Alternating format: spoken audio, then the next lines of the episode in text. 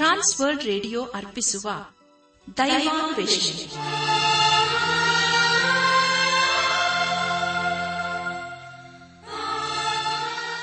ಒಲಮೆಯ ಶ್ರೋತೃ ಬಾಂಧವರೇ ಈಗ ಪ್ರಸಾರವಾಗುವ ದೈವಾನ್ವೇಷಣೆ ಕಾರ್ಯಕ್ರಮವನ್ನು ಆಲಿಸಲು ನಿಮ್ಮನ್ನು ಹೃತ್ಪೂರ್ವಕವಾಗಿ ಕ್ರಿಸ್ತೇಸುವಿನ ಹೆಸರಿನಲ್ಲಿ ಆಮಂತ್ರಿಸುತ್ತೇವೆ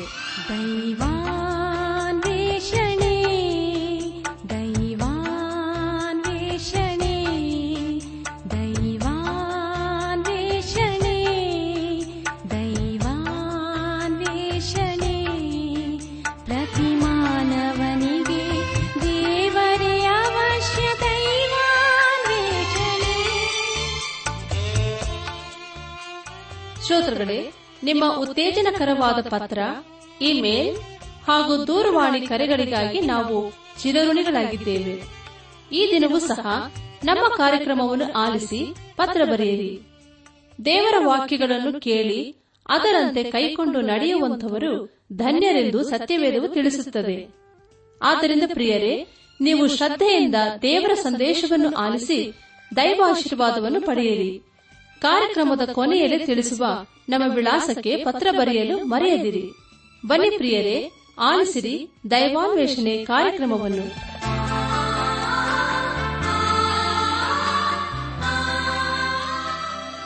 ಬನ್ನಿ ಪ್ರಿಯರೇ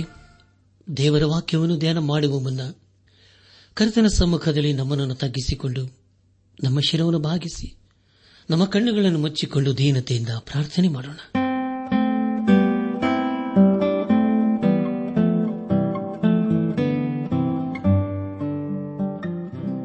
ಜೀವನಾಯಕನೇ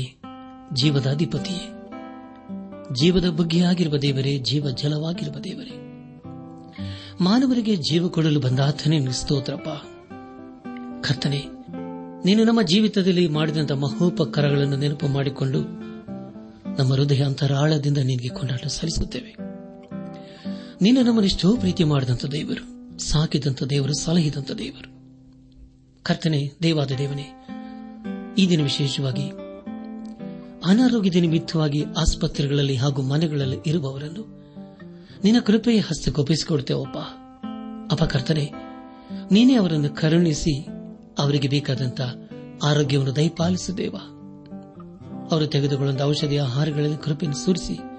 ಅವರ ಜೀವಿತದಲ್ಲಿ ಸ್ವಸ್ಥತೆಯನ್ನು ಕೊಡುವುದರ ಮೂಲಕ ದೇವ ನಿನ್ನನ್ನು ನೀನು ಪ್ರಕಟ ಮಾಡಿಕೊಂಡು ನಿನ್ನನ್ನು ನೀನು ಮಹಿಂಪಡಿಸಿಕೊ ಕರ್ತನೆ ನಾವೆಲ್ಲರೂ ನಿನ್ನ ಜೀವಳ ವಾಕ್ಯವನ್ನು ಆಲಿಸಿ ಅದಕ್ಕೆ ವಿಧೇಯರಾಗಿ ಜೀವಿಸುತ್ತ ನಿನ್ನ ಆಶೀರ್ವಾದಕ್ಕೆ ಪಾತ್ರರಾಗಲು ದಯ ತೋರಿಸು ಎಲ್ಲ ಮಹಿಮೆ ನಿನಗೆ ಮಾತ್ರ ಸಲ್ಲುವುದಾದರೆ ನಮ್ಮ ಪ್ರಾರ್ಥನೆ ಸ್ತೋತ್ರಗಳನ್ನು ಯೇಸುವಿಗಾಗಿ ಕೇಳು ತಂದೆಯೇ ಆಮೇಲೆ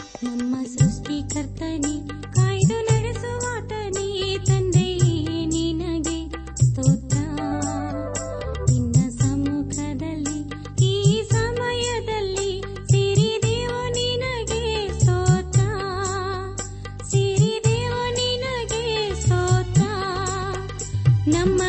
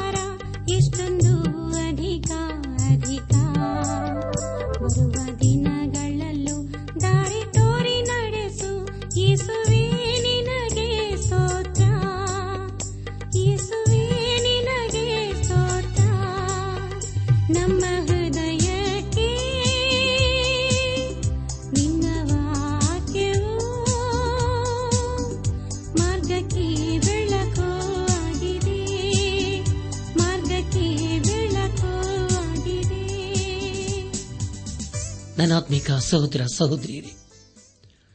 ದೇವರ ವಾಕ್ಯವನ್ನು ಧ್ಯಾನ ಮಾಡುವ ಮುನ್ನ ನಿಮ್ಮ ನಿಮ್ಮ ಸತ್ಯವೇದ ಪೆನ್ ಪುಸ್ತಕದೊಂದಿಗೆ ಸಿದ್ದರಾಗಿದ್ದಿರಲ್ವೇ ಹಾಗಾದರೆ ಬನ್ನಿ ಪ್ರಿಯರೇ ದೇವರ ವಾಕ್ಯದ ಕಡೆಗೆ ನಮ್ಮ ಗಮನವನ್ನು ಹರಿಸೋಣ ಈ ದಿವಸದಲ್ಲಿ ದೇವರು ನಮಗೇನು ಬೋಧಿಸುತ್ತಾನೋ ಅದನ್ನು ಆಲಿಸಿ ಅದಕ್ಕೆ ವಿಧೇಯರಾಗಿ ಜೀವಿಸೋಣ ಕಳೆದ ಕಾರ್ಯಕ್ರಮದಲ್ಲಿ ನಾವು ಅಪೋಸನದ ಪೌಲನು ತಿಮೋತಿನಿಗೆ ಬರೆದ ಮೊದಲನೇ ಪತ್ರಿಕೆಯ ಪೀಠಿಗಾ ಭಾಗದ ಕುರಿತು ನಾವು ಧ್ಯಾನ ಮಾಡಿಕೊಂಡೆವು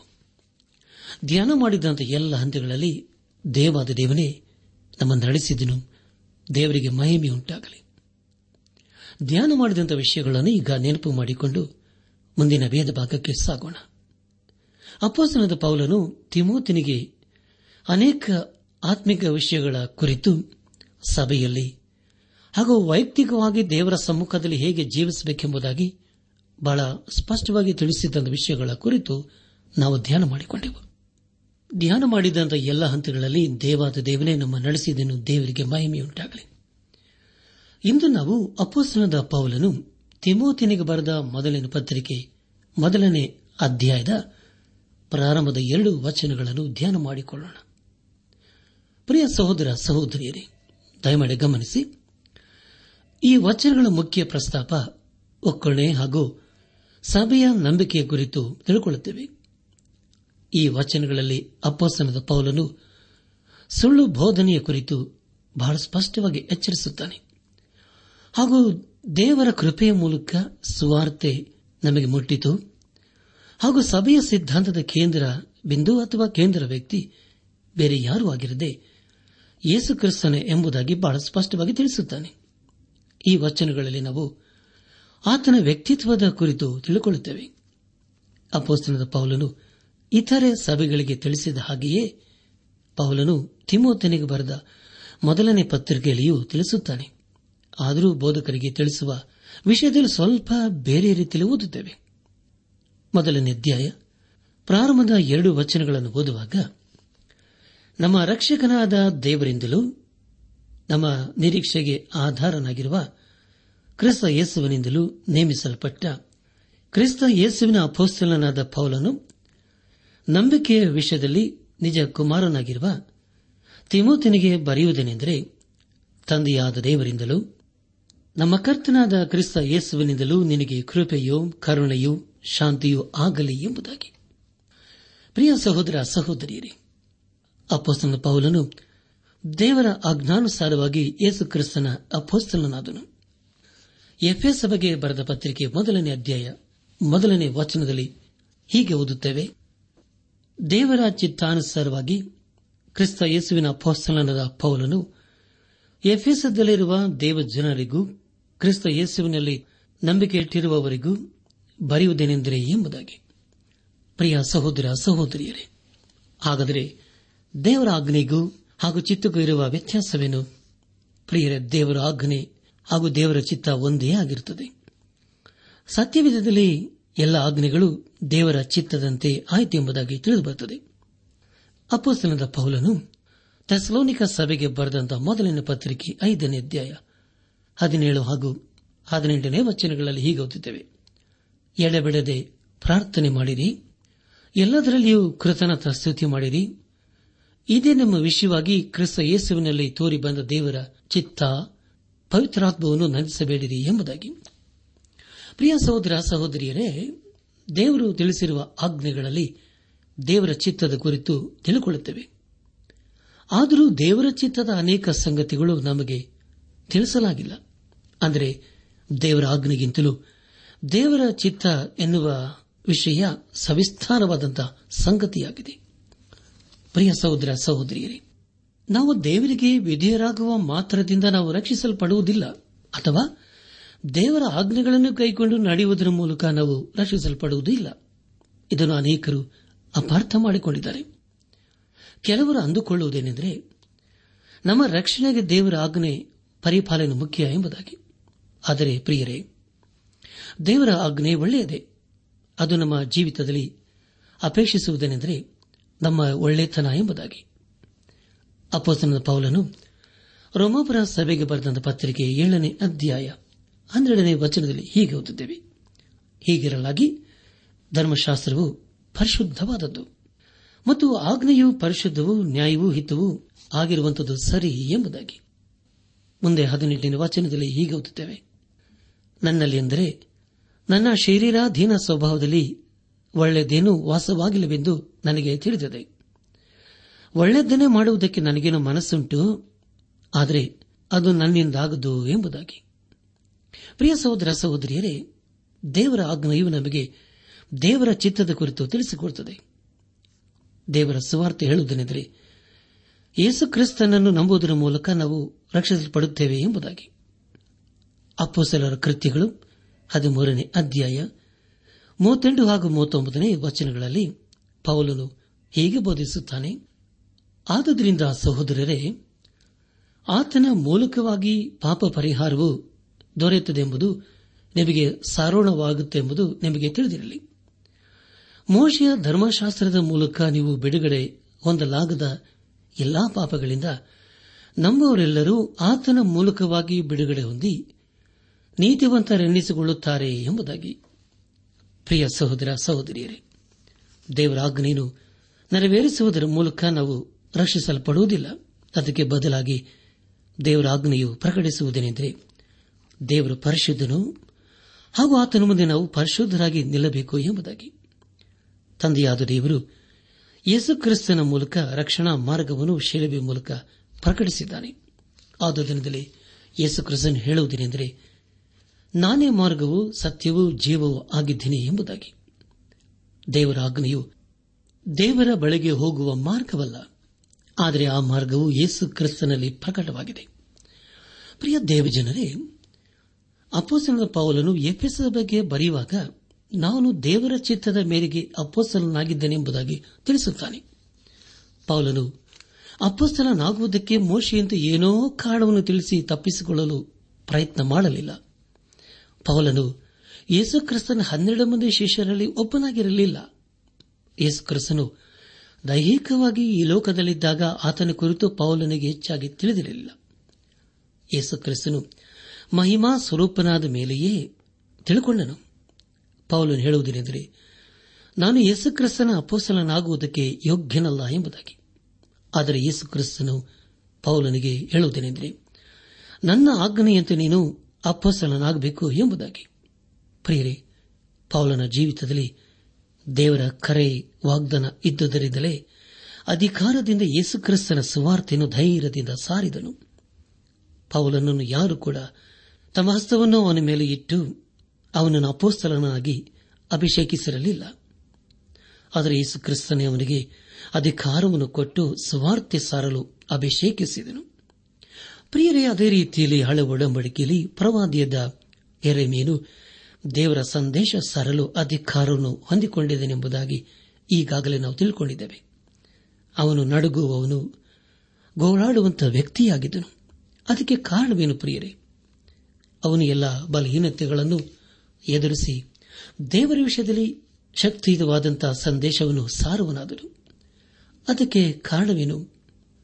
ದೇವರ ಆಜ್ಞೆಯನ್ನು ನೆರವೇರಿಸುವ ಒಬ್ಬ ಸೈನಿಕನಂತೆ ಇದ್ದನು ಆ ಆಜ್ಞೆಯನ್ನು ದೇವರಿಂದ ಹೊಂದಿಕೊಂಡಿದನು ಪ್ರಿಯರೇ ನಾವು ದೇವರ ವಿಷಯದಲ್ಲಿ ಹೇಳಬೇಕಾದರೆ ಅಧಿಕಾರದಿಂದಲೂ ಧೈರ್ಯದಿಂದಲೂ ಹೇಳಬೇಕು ಅದೇ ರೀತಿಯಲ್ಲಿ ಪೌಲನು ಅಧಿಕಾರದಿಂದ ದೇವರ ಸುವಾರ್ತೆ ಕುರಿತು ಸಾರಿದನು ದೇವರ ಲೋಕದ ಮೇಲೆ ಎಷ್ಟೋ ಪ್ರೀತಿಯನ್ನಿಟ್ಟು ತನ್ನೊಬ್ಬನೇ ಮಗನನ್ನು ಕೊಟ್ಟನು ಆತನು ನಂಬೊಬ್ಬನಾದರೂ ನಾಶವಾಗದೆ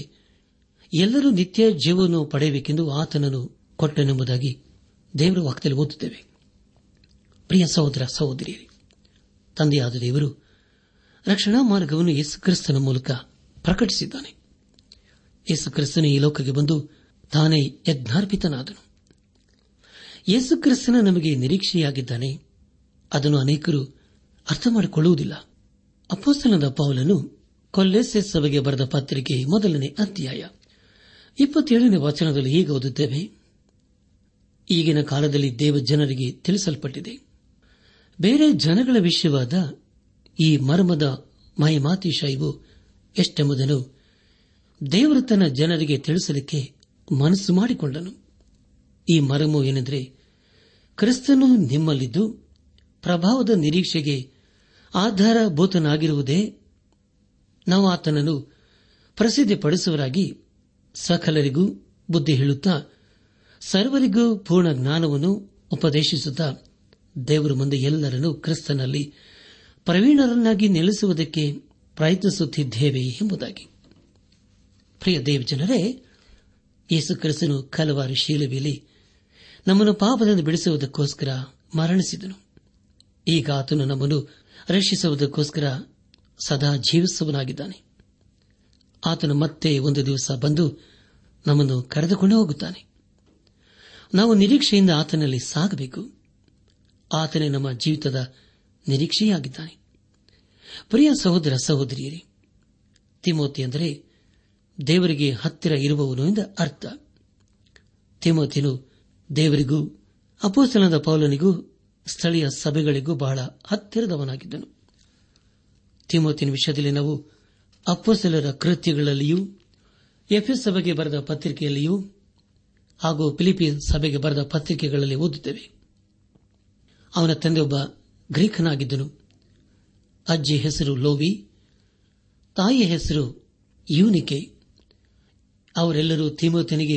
ಮುಂಚೆ ಯೇಸು ಕ್ರಿಸ್ತನ ವಿಶ್ವಾಸಿಗಳಾಗಿದ್ದರು ಪೌಲನನ್ನು ಕಲ್ಲುಗಳಿಂದ ಹೊಡೆಯುವಾಗ ಅವನು ಕೂಡ ಲೂಸ್ತರದಲ್ಲಿ ಇದ್ದನು ಈ ಎಲ್ಲ ಸಂಗತಿಗಳು ತಿಮೋತಿನ ಮೇಲೆ ಪ್ರಭಾವ ಬೀರಿ ಯೇಸುಕ್ರಿಸ್ತನ ವಿಶ್ವಾಸಿಯಾಗಲು ಮಾರ್ಗವಾಯಿತು ತದನಂತರ ಪೌಲನನ್ನು ಅವನ ಸೇವೆಯಲ್ಲಿ ಹಿಂಬಾಲಿಸುವನಾದನು ಪ್ರಿಯ ಸಹೋದರ ಸಹೋದರಿಯರಿ ತಿಮೋತಿನು ಒಳ್ಳೆ ಹೆಸರನ್ನು ಗೌರವವನ್ನು ಸಂಪಾದಿಸಿಕೊಂಡಂತಹ ವ್ಯಕ್ತಿತ್ವವನ್ನು ಹೊಂದಿದನು ಅವನ ಕುರಿತನವು ಅಪ್ಪುಸಲಾದ ಕೃತ್ಯಗಳು ಹದಿನಾರನೇ ಅಧ್ಯಾಯ ಎರಡರಿಂದ ಐದನೇ ವಚನಗಳಲ್ಲಿ ಹೀಗೆ ಓದುತ್ತೇವೆ ಆಮೇಲೆ ಅವನು ದೇರ್ಬೆಗೂ ಲೋಸ್ತರಕ್ಕೂ ಬಂದನು ಲೋಸ್ತರದಲ್ಲಿ ತಿಮೋತಿನೆಂಬ ಒಬ್ಬ ಶಿಷ್ಯನಿದ್ದನು ಅವನು ಕ್ರಿಸ್ತನನ್ನು ನಂಬಿದ್ದ ಒಬ್ಬ ಯಹೋದ್ಯ ಸ್ತ್ರೀಯ ಮಗನು ಅವನ ತಂದೆ ಗ್ರೀಕನು ಅವನ ವಿಷಯವಾಗಿ ಲೋಸ್ತರದಲ್ಲಿಯೂ ಈ ಕೋನ್ಯದಲ್ಲಿಯೂ ಇದ್ದ ಸಹೋದರರು ಒಳ್ಳೆ ಸಾಕ್ಷಿ ಹೇಳುತ್ತಿದ್ದರು ಅವನು ತನ್ನ ಸಂಗಡ ಬರಬೇಕೆಂದು ಪೌಲನ ಅಪೇಕ್ಷಿಸಿ ಆಯಾ ಸ್ಥಳಗಳಲ್ಲಿದ್ದ ಯಹೋದ್ಯರ ನಿಮಿತ್ತವಾಗಿ ಅವನಿಗೆ ಸುನ್ನತಿ ಮಾಡಿಸಿದನು ಯಾಕಂದರೆ ಅವನ ತಂದೆ ಗ್ರೀಕನೆಂದು ಎಲ್ಲರಿಗೂ ಗೊತ್ತಿತ್ತು ಬಳಿಕ ಅವರು ಊರೂರುಗಳಲ್ಲಿ ಸಂಚಾರ ಮಾಡುತ್ತಿರುವಾಗ ಯರುಸೆಲಂನಲ್ಲಿದ್ದ ಪೋಸ್ತಲರು ಸಭೆ ಹಿರಿಯರು ನಿರ್ಣಯಿಸಿದ್ದ ವಿಧಿಗಳನ್ನು ಅವರಿಗೆ ಒಪ್ಪಿಸಿ ಇವುಗಳನ್ನು ನೀವು ಅನುಸರಿಸಿ ನಡೆಯಬೇಕೆಂದು ಬೋಧಿಸಿದನು ಸಭೆಗಳು ಕ್ರಿಸ್ತ ನಂಬಿಕೆಯಲ್ಲಿ ದೃಢವಾಗುತ್ತಾ ಸಂಖ್ಯೆಯಲ್ಲಿ ದಿನೇ ದಿನೇ ಹೆಚ್ಚುತ್ತಾ ಬಂದವು ಎಂಬುದಾಗಿ ಪ್ರಿಯ ಸಹೋದರ ಸಹೋದರಿಯರೇ ಪೌಲನು ತಿಮೋತಿನಲ್ಲಿ ಹೆಚ್ಚಾದ ನಂಬಿಕೆಯನ್ನು ಇರಿಸಿದನು ಅದೇ ಸಮಯದಲ್ಲಿ ವಿಶ್ವಾಸಿಗಳ ಸಭೆಯಲ್ಲಿ ಅನೇಕರು ಪೌಲನಿಗೆ ಮೋಸ ಮಾಡುತ್ತಿದ್ದರು ನಾವು ಈಗಾಗಲೇ ತಿಳಿದುಕೊಂಡ ಹಾಗೆ ಪೌಲನು ತಿಮೋತಿಯನನ್ನು ಹೆಚ್ಚಾಗಿ ನಂಬಿದನು ಪೌಲನು ಫಿಲಿಪಿಸ್ ಸಭೆಗೆ ಬರೆಯುವಾಗ ತಿಮೋತಿನ ಕುರಿತು ಎರಡನೇ ಅಧ್ಯಾಯ ಹತ್ತೊಂಬತ್ತರಿಂದ ಇಪ್ಪತ್ಮೂರನೇ ವಚನಗಳಲ್ಲಿ ಹೀಗೆ ಬರೆಯುತ್ತಾನೆ ಆದರೆ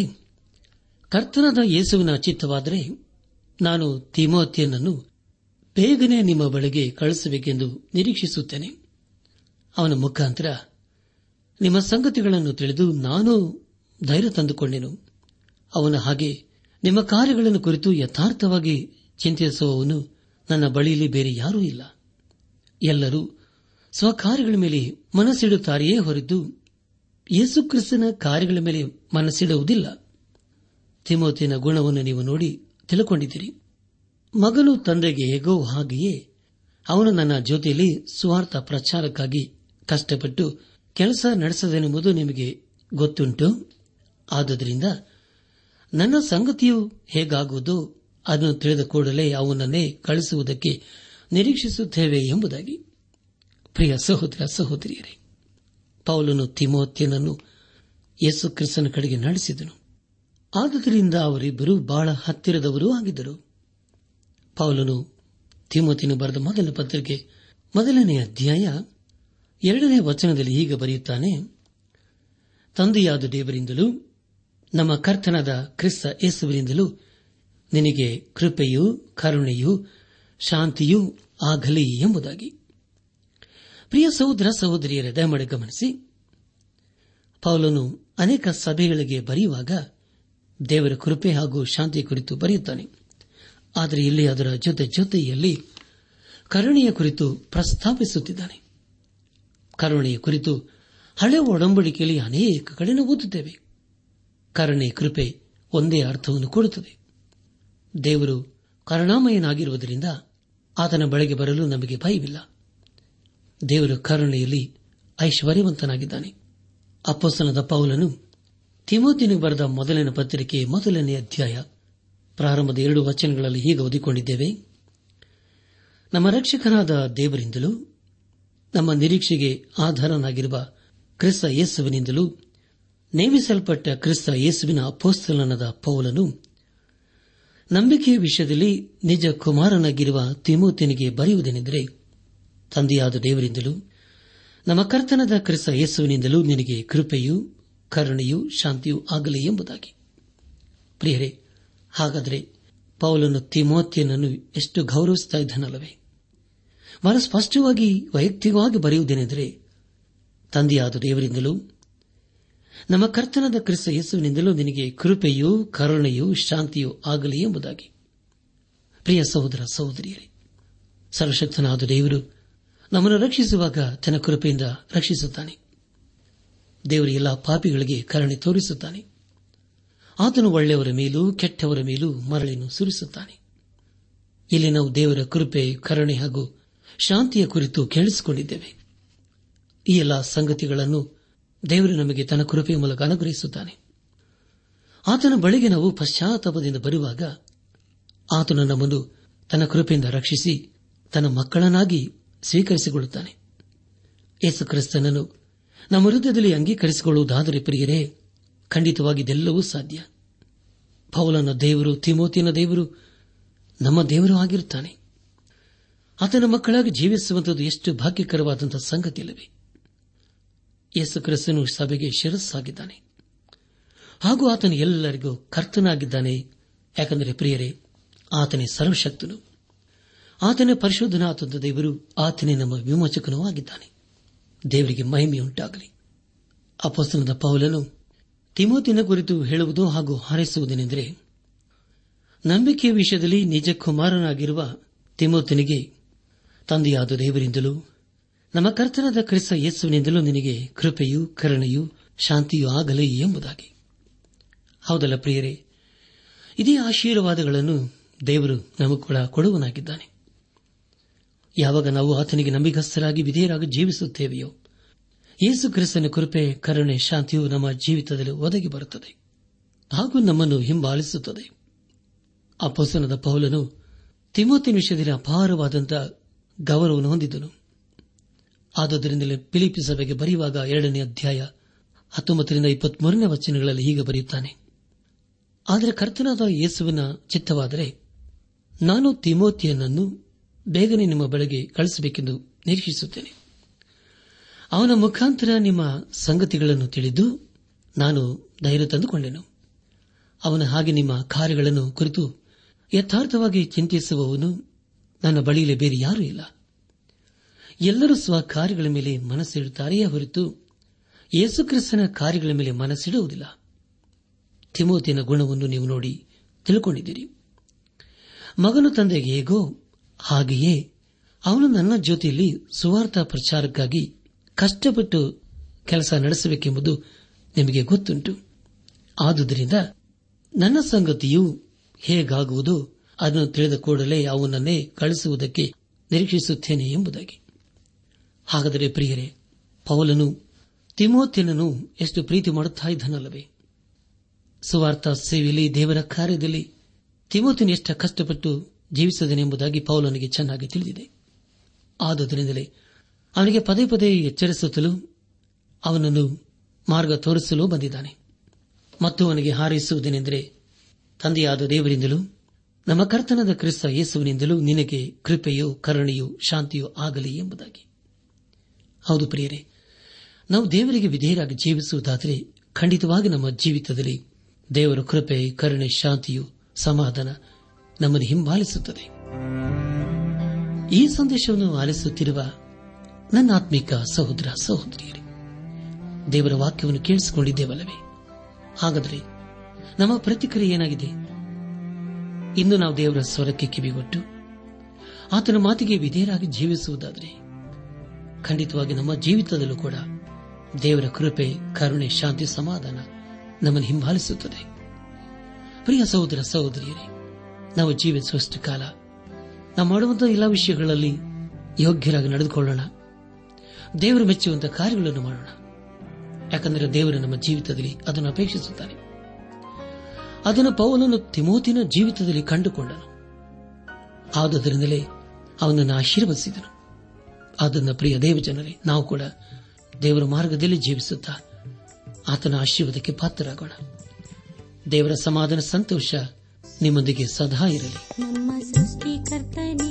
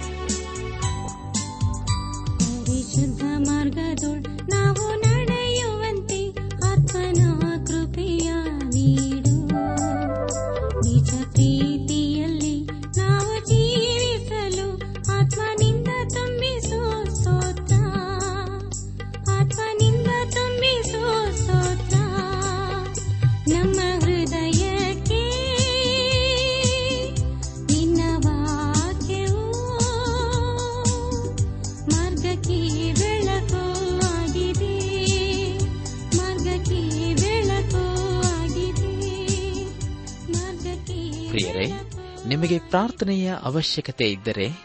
ನಿಮ್ಮಲ್ಲಿ ಏನಾದರೂ ಸಂದೇಹ ಅಥವಾ ಸಲಹೆಗಳಿದ್ದರೆ ದಯಮಾಡಿ ದೂರವಾಣಿಯ ಕರೆ ಮೂಲಕ ನಮಗೆ ತಿಳಿಸಿರಿ ನಮ್ಮ ಮೊಬೈಲ್ ದೂರವಾಣಿ ಸಂಖ್ಯೆ ಒಂಬತ್ತು ಎಂಟು ನಾಲ್ಕು ಐದು ಆರು ಒಂದು ಆರು ನಾಲ್ಕು ಒಂದು ಎರಡು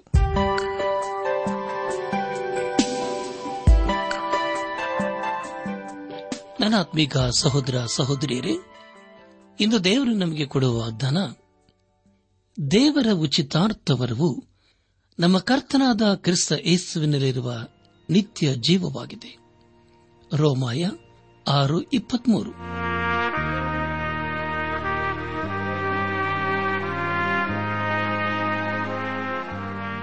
ದೈವಾನ್ ವೇಷಣೆ ಕಾರ್ಯಕ್ರಮ ಹೇಗಿತ್ತು ಪ್ರಿಯರೇ ದೇವರ ವಾಕ್ಯ ಹಾಗೂ ಸುಮಧುರ ಹಾಡುಗಳನ್ನ ನೀವು ಆಲಿಸಿದ್ದಕ್ಕಾಗಿ ಅಭಿನಂದಿಸುತ್ತೇವೆ ನಾವು ಪ್ರಸಾರ ಮಾಡುವ ಹಾಡುಗಳು ನಿಮಗೆ ಮೆಚ್ಚುಗೆಯಾದರೆ ನಮಗೆ ತಿಳಿಸಿರಿ ನಮ್ಮ ಕ್ಯಾಸೆಟ್ ಹಾಗೂ ಹಾಡಿನ ಪುಸ್ತಕ ಬೇಕಾದಲ್ಲಿ ಈ ದಿನವೇ ಪತ್ರ ಬರೆಯಿರಿ ಅಥವಾ ದೂರವಾಣಿ ಸಂಖ್ಯೆಗೆ ಕರೆ ಮಾಡಿ